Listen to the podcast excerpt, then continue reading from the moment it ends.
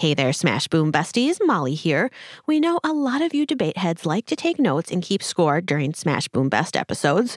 Have you ever wondered how that pencil lead you're writing with sticks to paper?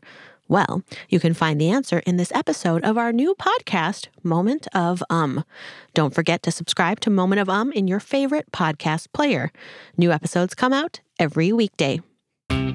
From the brains behind Brains On, this is the Moment of Um.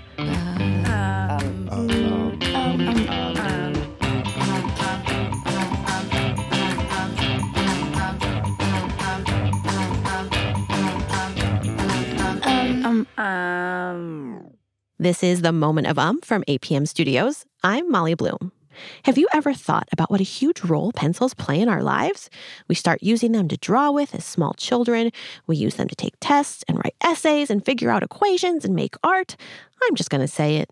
Pencils are vital to how we communicate with each other.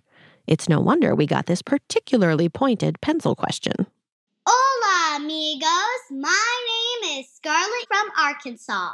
My, and my question is How does pencil lead stick to paper? That's a really great question and something I like to think about since I study how chemistry affects our everyday lives. My name is Joya Cooley. I am an assistant professor of chemistry at California State University, Fullerton, and I study the chemistry of different materials, so things in our world. Pencil lead sticks to paper without coming off because when you write with a pencil, you are creating friction. So, friction is basically two things rubbing together.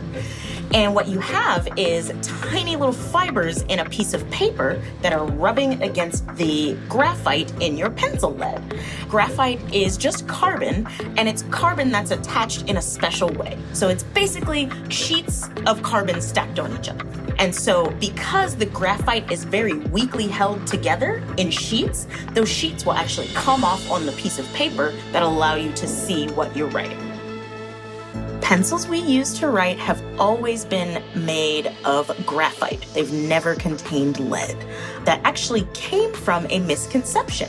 The pencil was first developed in the 1500s. They found these big slabs and they dug it out of the ground and they found they could saw it into sticks and they could write with it.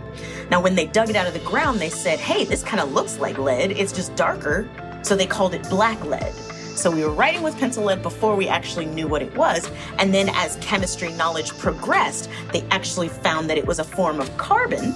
But because it was sort of a new form of carbon, they called it graphite from a Greek word that means to write.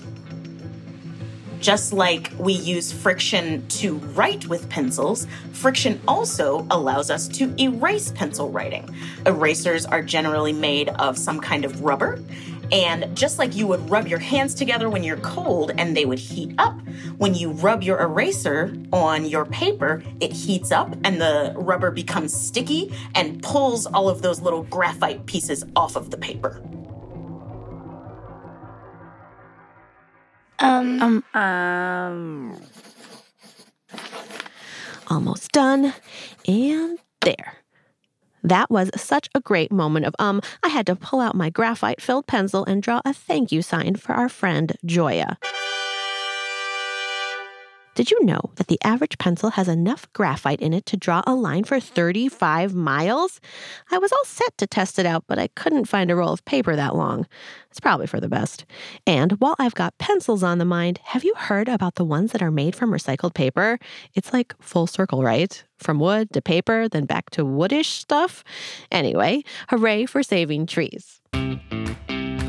If you like the episode, take a second to follow Moment of Um wherever you listen to podcasts. You can also subscribe to the show on YouTube. Just search for Brains On. And if you just can't wait to hear more, more, more, check out the Brains On podcast. That's where you can find out all about how paint sticks. Trust me, it is pretty cool. If you have a moment of um question, send it to us by going to brainson.org slash contact. Write it, record it, send a picture of it, whatever. brainson.org slash contact is the place to go. Nice hanging out with you. Until next time, um.